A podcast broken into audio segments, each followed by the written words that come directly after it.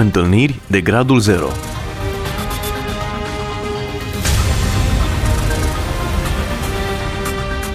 O emisiune realizată de Cristina Olariu.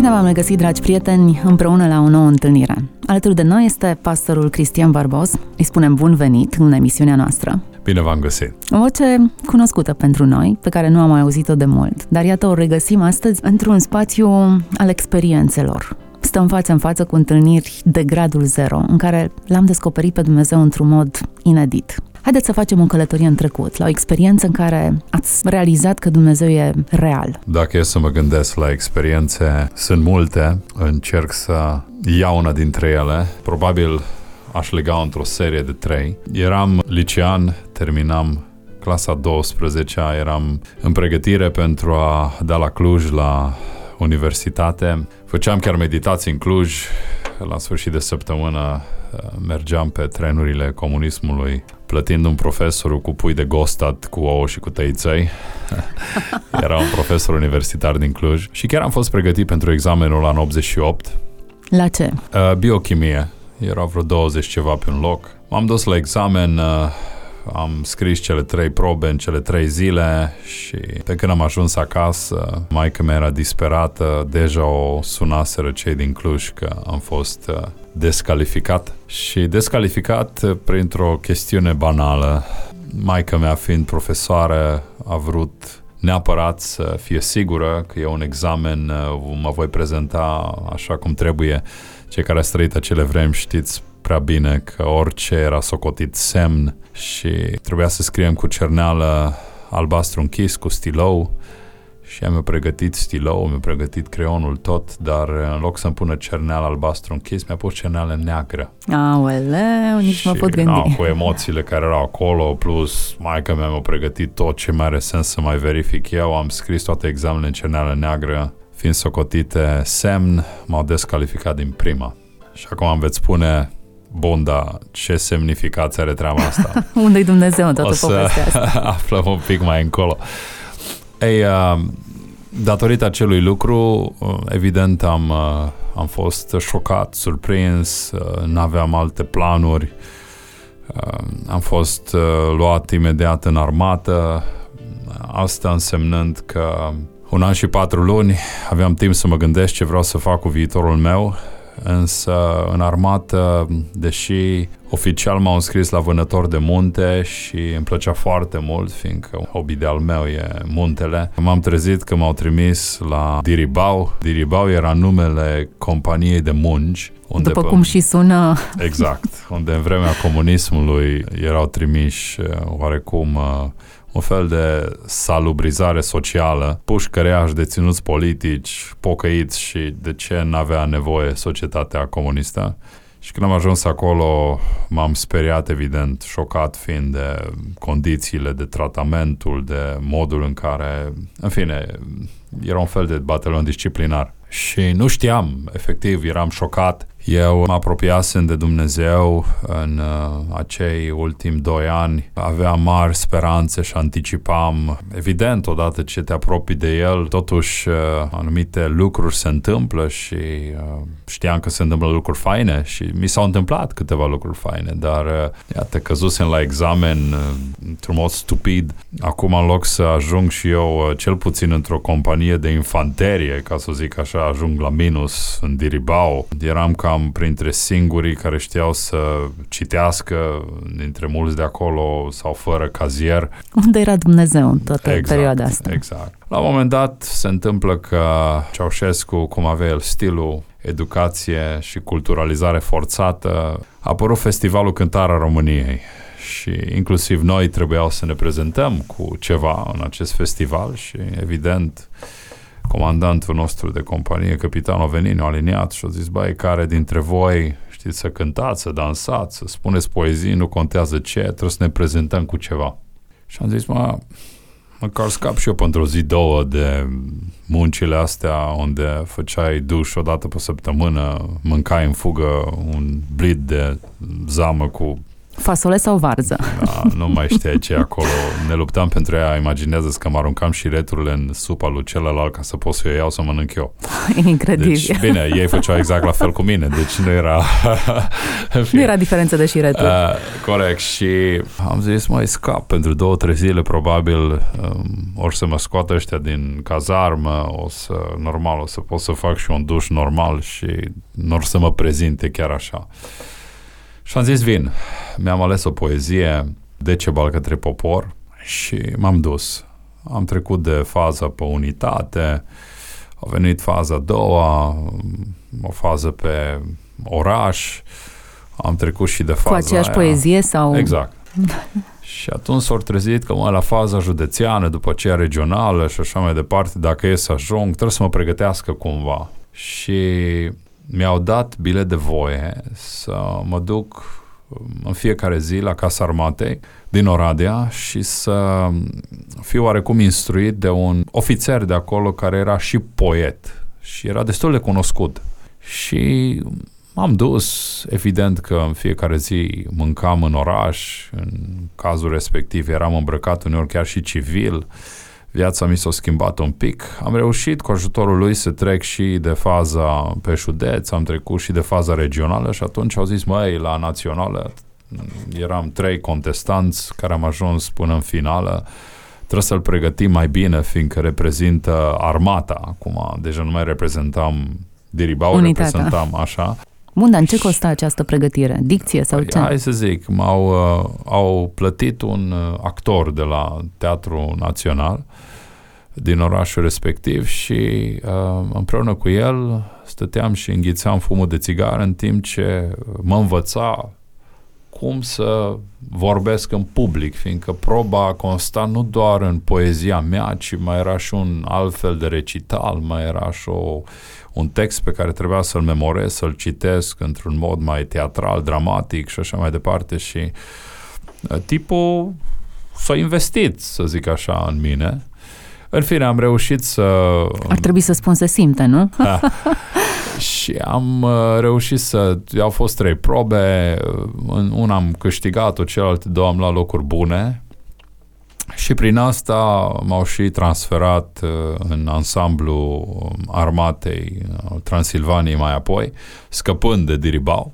Și experiența asta m-a marcat atunci, pe moment, într-un mod pozitiv, evident, dar cugetând la ea mai târziu, mi-am dat seama că n-a fost nimic la întâmplare, nici uh, căderea mea la facultă, nici uh, diribau și oarecum uh, tot efortul ăsta interesant și ciudat de a ieși de acolo printr-o poezie. Și mi s-a terminat armata, bun, ce fac, unde dau, am reușit să lucrez ca vameș în Nădlac, o perioadă a epocii de aur, unde cozile erau de 3, 6, 48 de ore. Și în timp ce eram la vamă, relația mea cu Dumnezeu crescuse, mi-am dat seama de incompatibilitatea morală, să zic, și spirituală, evident. Câștigam foarte bine material, aveam 20 de ani, dar moral, în vremea aceea, nici măcar legi nu existau. Eram prima tură după comunism și tu erai legea și uh, oarecum la nivelul conștiinței aveam probleme cu care mă luptam și nu știam, bun, ce altă variantă am. E, și atunci mi s-a deschis o ușă, pot să zic, într-un mod miraculos, să, să pot să studiez teologie. Îmi plăcea teologia, îmi plăcea Biblia, era mai mult decât un hobby pentru mine și am ajuns să, să fiu acceptat la o școală în state, Moody Bible Institute, la zilele acelor școală de prestigiu, evanghelică și am ajuns acolo, aveam bani doar pentru uh, primul an și mă gândeam, bun, dar ce fac după primul an? Și anul ăsta fusese sponsorizat de o biserică destul de mică, au fost foarte drăguți cu mine să mă ajute, dar uh, mi-au zis, mai nu putem mai mult de atât. Trebuie să-ți găsești surse. De unde? Nu știam prea bine engleză, nu aveam neamuri în America, posibilitate de a munci, nu-mi dădea voie fiindcă eram student internațional. Ai mei de acasă, cine să mă poată ajuta? Totuși erau câteva mii de dolari. Și am zis, mai uite, în vacanță de iarnă o să mă pun să-mi găsesc un job.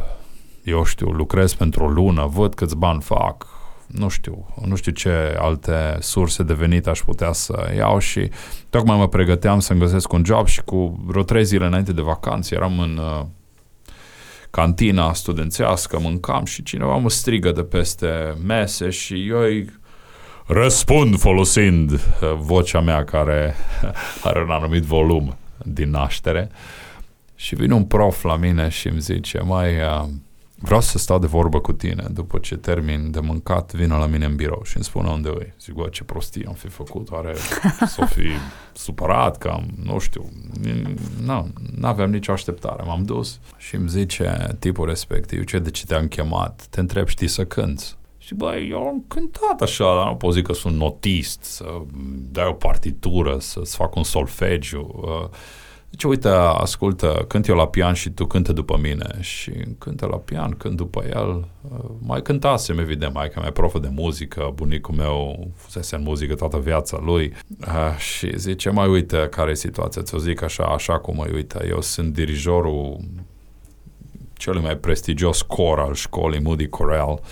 Avem un turneu în câteva state americane, începe săptămâna viitoare, în vacanță și din cinci bași pe care am, trei au căzut bolnavi și îmi dau seama că n-am cum să recuperez în 3-4 zile cât trebuie să plecăm. Am nevoie de o voce puternică de bas. Și zic, la ce v-ați gândit? Păi am gândit la tine.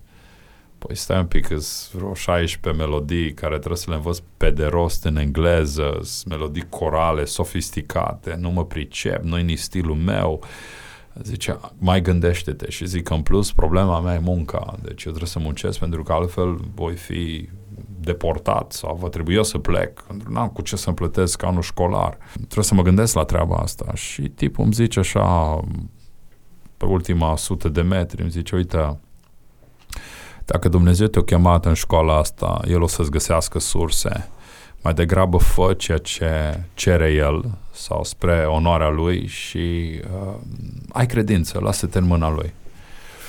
Hmm, m-am dus, pe a doua zi trebuie să dau răspuns. M-am gândit, mă, ce să fac? Acum, e adevărat, am început să-mi calculez acolo și până la urmă am zis, mai oricum, bani să-mi plătești școala, n-am de unde să adun, nici dacă muncesc încă șase luni. Așa că, mai dacă tot e să plec în următoarele luni, mai degrabă, iacă, am ocazia să vizitez America pe gratis, să mănânc pe gratis, să cânt într-un cor, măcar să-mi fac niște prieteni și am și o experiență interesantă. Și m-am hotărât să fiu în cor. Am plecat cu ei în turneu, evident nu cunoșteam pe nimeni, când s-a urcat în autobuz, am rămas ultim unde să mă așed, m-am așezat în față, chiar lângă dirijor. Și îl văd agitat. Era agitat, în vremea aia nu existau telefoane mobile, ne opream la fiecare stație de benzină, să dădea jos, băga monezi, suna pe tot unul altul, după vreo trei ore de mers cu opriri, la un moment dat îl văd că lasă armele jos, se întoarce înspre mine și îmi zice, mai scuză-mă că uite n-am intrat în discuții cu tine, dar am o problemă mare care am încercat să o rezolv pentru concertul de deseară, dar uite vreau, m-am relaxat, nu mai am ce să fac vedem ce-o fi. Și ce bun, să zim câteva lucruri despre tine. De unde ești? Păi uite, din România. Asta era la 2 ani după Revoluție. A, da, mă, România, ați avut Revoluție. Zim, cum a fost în Revoluție? Păi zic că am fost și eu pe acolo. E adevărat, păi ne-a prins Revoluția în armată, pe străzi, mitraliere, puși, tot felul. A, pentru ei era o chestie cu comunismul, cu căderea cortine de fier și la un moment dat se întoarce ce fii atent. Am o mare rugăminte la tine Zic, spuneți. Ce uite, ai văzut că tot m-am oprit și am dat pe telefoane. Problema noastră e în felul următor. Noi avem o pauză în timpul concertului unde ne relaxăm vocile și unde întotdeauna un reprezentant, un profesor de la Moody, de la școală, vine și are un speech, o predică un mesaj de 10, 15, 12 minute și prin asta e, e un ritual, e ceva normal ce se întâmplă, dar uite, tipul m-a anunțat azi dimineață că nu poate să vină fiindcă s-a îmbolnăvit și n-am găsit pe nimeni. Ai văzut, am dat pe telefoane. Ce-ar fi ca tu în seara asta să spun aceleași întrebări care ți le-am pus în mașină despre tine, oamenii sunt interesați de ce s-a întâmplat, mai ales că e și credincios în vremea comunismului și așa, și vedem pe mâine dacă găsim pe cineva. A patra persoană care s-a îmbolnăvit ca să pot să fie da, acolo. Și zic, domnule, domn profesor, da, stați, eu vorbesc foarte stâlcit engleză, n-am mai vorbit în public, așa, mai ales în vorba aia în biserică, american, socotel. Deci hai să încercăm. Și am încercat în seara aia. Ideea e că nici a doua zi, nici a treia zi nu s-a găsit nimeni. Și după acea săptămână, efectiv, uh, proful mi-a zis, uite, n-ai vrea tu să fii vorbitorul corului nostru, să nu mai contăm pe alții. Găsește-ți uh, un pasaj biblic, încearcă să-ți faci un scurt mesaj, introduci o ilustrație din viața ta și ești tu. Și uite așa, doi ani de zile am călătorit cu ei în vacanțe și eram vorbitorul corului Moody. Ce interesant e că în acea iarnă, că era vacanță de iarnă, ultimul nostru concert a avut loc într-o bisericuță unde evident m-am ținut și ospiciu și înainte de plecare a venit un bătrânel la mine și mi-a zis, uite, aș vrea dacă e posibil să vii să vorbești în într-o grupă pe care eu am de studiu biblic la biserică într-o duminică și să îți punem noi mai multe întrebări. Și zic, ok, da, de ce nu? Și așa nu prea știam oameni prin America și tipul a venit după mine, m-a dus în următoarele săptămâni. E atât de bine s-a închegat relația dintre noi, încât familia respectivă a devenit un fel de familie adoptivă pentru mine în America și biserica lor mi-au plătit următorii ani școlari care am avut la Moody. Extraordinar. Acum, eh, hai să le adun pe toate astea. Încep cu sfârșitul. În timp ce vorbeam ca și speaker, să zic, în corul acela de la Moody, mi-am dat seama că asta e chemarea mea de a vorbi, de a predica, eu n-am avut o chemare uluitoare cum au unii sau alții, unde aud o voce sau simt în interiorul lor că cineva îi cheamă sau de-a lungul vieții să vadă anumite lucruri concrete. Eu le-am văzut destul de târziu. Probabil că sunt și eu un pic mai încet la gândire și poate că nu mă prind atât de repede de anumite lucruri, dar le-am văzut abia la câțiva ani de zile când uh, eram deja în lucrare atunci mi-am descoperit chemarea în direcția asta și atunci mi-am dat seama că dacă e să fac ceva în viață, e evident în direcția respectivă. De a vorbi, de a vorbi nu despre orice, ci despre Dumnezeu. Asta mă pasiona. Ei, uitându-mă în urmă, mi-am dat seama că toate s-au cam aliniat faptul că eu am insistat și chiar m-am pregătit intens să mă duc în Cluj, cu siguranță că dacă intram în Cluj, traiectoria vieții mele era, nu vreau să zic total opusă, dar evident nu cred că aveam vreo șansă să ajung. Dar mi-am dat seama că cineva pur și simplu m-a oprit din mers, dar așa, m-a blocat, direct, clar, simplu, fără să mai pot comenta. Maica mea, la câțiva ani de zile, i-au regretat foarte mult greșeala care a făcut-o. Uh, evident, au venit înspre mine și au zis, mai să știi, acum înțeleg de ce a trebuit eu să spun cerneală neagră și uh, de ce cineva a închis ușa ca să-ți deschidă alte uși. La fel uh, și cu Diribau, am ajuns acolo, într-adevăr a fost o experiență incredibil de grea, dar uh, să lucrezi pentru Dumnezeu, probabil testul principal e testul caracterului și al smereniei și dacă am fost smerit undeva cândva, acolo a fost. indiferent prin ce trec în viață, acum stau și mă gândesc, mă, niciodată nu a fost așa de greu cum a fost acolo, deci pot să rezist. Uh, răbdarea mi-a fost elasticizată la maxim, uh, credința mi-a fost zgutuită puternic, adică unde ești tu, Dumnezeul, în care mă încred, sunt abia acum la început de drum și, ei, uh, foarte interesant că Dumnezeu era acolo și nu doar că m-a scos de acolo într-un mod ciudat, dar faptul că mi-a deschis acea ușă de a mă pregăti cu acel actor, cu acel uh, ofițer, poet, uh, mergând chiar și prin cântarea României, uh, oarecum pentru mine atunci a fost prima dată când mi-am dat seama că am o înclinație, am un dar, cineva mi l-a confirmat, acum comuniștii mi l-au confirmat, tot i-au plătit pe oamenii ăștia să oarecum să mă instruiască în direcția asta, dar e ciudat chiar sensul umorului lui Dumnezeu de a te pregăti pentru ceva într-un context în care... Uh, Îi folosește exact pe oponenți, uh, exact. oponenții credinței. Și să-ți dai seama, abia mai târziu, după câțiva ani, că de fapt treaba aia a contribuit enorm de mult la viitorul meu și la rolul pe care aveam să-l am. Aceeași treabă cu faptul că, domnule, eram în criză de bani, era logic să muncesc. Pe de altă parte, chestia cu corul, unde toți ăștia nu vin, eu vin, ăla se îmbolnăvește, n-are pe cine să pună, mă pune pe mine, vorbesc tâlcit, dar totuși rămân ca mai apoi să-mi uh, exersez acest dar, să-mi confirm vocația și să rămân pe ea.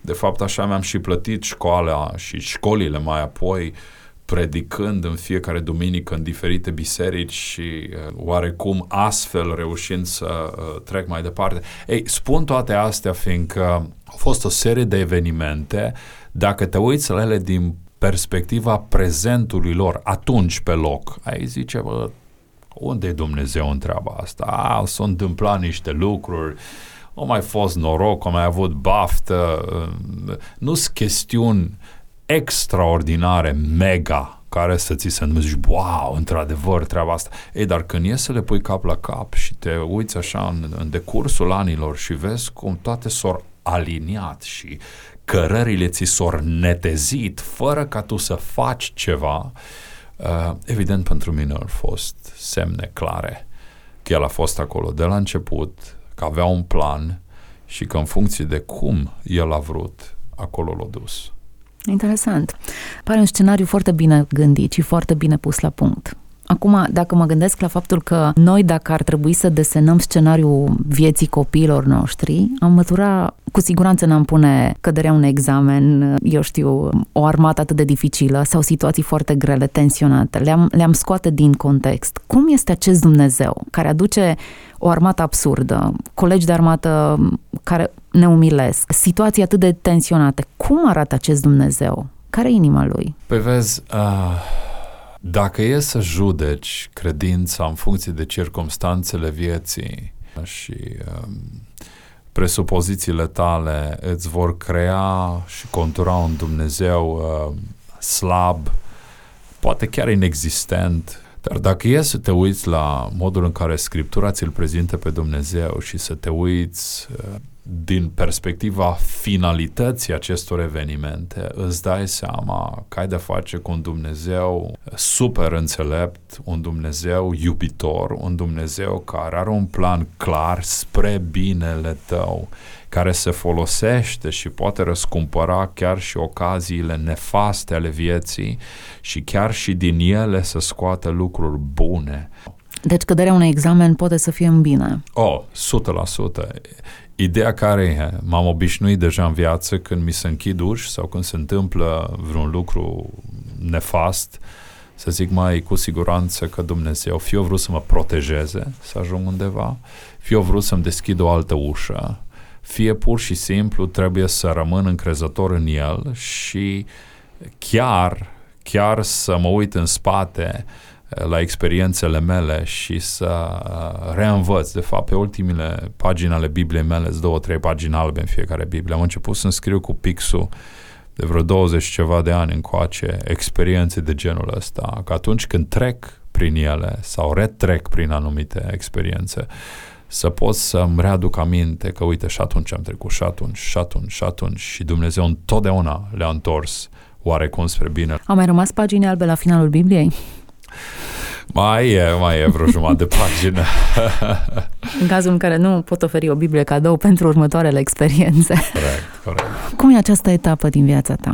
O etapă interesantă, precum bine știi, uh, trec printr-un cancer interesant, uh, tratament, regim, tot felul de lucruri care mi se întâmplă, dar... Uh, Poate fi interesant cancerul? Sunt foarte încrezător sunt foarte încrezător pentru că a, același Dumnezeu care m-a trecut prin ce ți-am descris e doar vârful icebergului. Același Dumnezeu care e aici cu mine, El știe foarte clar de ce sunt aici, de ce trebuie să trec pe aici, cum trebuie să trec. Evident că am și eu ceva de spus, nu cred într-o predestinare robotică, mecanică a lucrurilor, nu, nu sunt fatalist, dar cred în suveranitatea unui Dumnezeu care este în control și care face ca toate lucrurile să lucreze spre binele celor ce îl iubesc pe El. Și atâta Fă-mă puțin mă... să înțeleg. Da. Cei care îl iubesc pe Dumnezeu, nu li se netezesc cărările? Da, dar cei care îl iubesc pe Dumnezeu trebuie să aibă în primul rând credința în Dumnezeu că El la vremea Lui și în stilul Lui le netezește El cărările, că așa spune, El le va netezi cărările. Aha, deci nu noi. Eu aș vrea să mi le netezească, dar din experiența mea, prefer să stau, să îndur, să trec prin toate astea și să aștept momentul în care El mi le va netezi. Și chiar dacă nu mi le va netezi așa cum eu aștept sau cum îmi doresc, cred că în înțelepciunea Lui, binele suprem pe care El o pregătit pentru mine eh, e cu mult mai potrivit stării vieții și beneficiului meu decât variantele sau soluțiile pe care eu le am. Dacă privesc din exterior, cei care îl iubesc pe Dumnezeu se bucură de favoare, așa cum au fost situații în care ai fost promovat și ai vorbit în fața multora, fie comuniști, fie o audiență creștină dar în același timp sunt discriminați sau cad la examen într-un mod absurd și am putea spune gratuit pentru o simplă cerneală de altă culoare. Se îmbolnăvesc de cancer, sunt vindecați sau nu, sau trec prin uh, diverse episoade pe care le înțeleg mai mult sau mai puțin dar cumva și buni și răi sunt expuși experiențelor negative și pozitive, poate în aceeași măsură, nu suntem noi cei care putem evalua în ce măsură sunt toți, dar toți trec prin astfel de situații. Diferența e în felul în care lecturăm aceste experiențe. Ajută-mă să înțeleg felul în care tu ai lecturat diagnosticul tău. Un reporter la unui post de televiziune a făcut un interviu la noi la biserică și filmând prin diferite încăperi, la un moment dat vede scris consiliere pe ușă și mă întreabă ce faceți aici? Și zic, mai ne ocupăm de oameni disperați, divorțați, în prag de suicid, eu știu, cu oameni cu adicții, în depresii și mă întreb pe ce depresii? Credincioșii au depresii? Și zic, hai să o, ți-o zic pe aia dreaptă.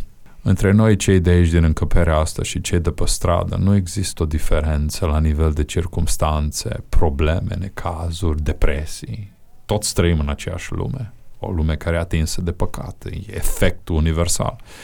Dar există o mare diferență între noi cei de aici și cei de pe stradă. Diferența e că noi niciodată nu trecem singuri. Ce avem credință și îl avem pe Dumnezeu și asta e diferența care schimbă și perspectiva cancerului meu sau circumstanțelor. Când îl ai pe Dumnezeu, nu e doar o chestie mentală, o autosugestie, un escapism din ăsta euforic unde, eu știu, ai tu anumite impresii și iluzii, tu îl simți pe Dumnezeu. Tu l auzi, îl vezi pe Dumnezeu în rugăciuni, în uși deschise, în stările alea în care cei din jurul tău sunt mai stresați ca tine, diagnostic, e cu totul altfel. De aia, pentru mine, prezența lui Dumnezeu, relația cu Dumnezeu, e atât de importantă, indiferent că am sau nu cancer. Mulți, mulți mă întreabă, domnule, dar tu n-ai nimic, că nu se vede pe tine. Crede-mă că nu mă forțez să se vadă sau să nu se vadă, ci pur și simplu cred, dacă Dumnezeu vrea să mă ia, mă ia. Dacă vrea să mă țină, mă ține. Faptul că sunt sănătos, e harul lui, nu-i meritul meu, dar știi cum e? E o vorbă. Durerea ți este dată, starea mizerabilă ți-o alegi. N-am de ce să mă simt mizerabil mai ales când știu în cine mă încred, când știu că viitorul mi-a asigurat, inclusiv cel de dincolo, când știu că Dumnezeu e prezent în viața mea, n-am de ce să mă simt mizerabil. Durere? Da, există. Dar cine n-are dureri? și mergem înainte cu el. Viața aceasta nu e scutită de dureri de niciun fel. Da, suntem la finalul acestui interviu. Am reușit o picătură din uh, viața și din experiențe să o surprindem în această jumătate de oră. Sper să fie de folos. cu siguranță va fi de folos. Mulțumesc foarte mult pentru timpul acesta. Și eu. L-am văzut pe Dumnezeu în forme și în situații și în ipostaze. Acel Dumnezeu care regizează perfect toate situațiile și detaliile vieții noastre și care e demn de încrederea noastră și atunci când e nor și atunci când e soare. Multă binecuvântare și succes! Mulțumesc și vouă la fel! Întâlniri de gradul 0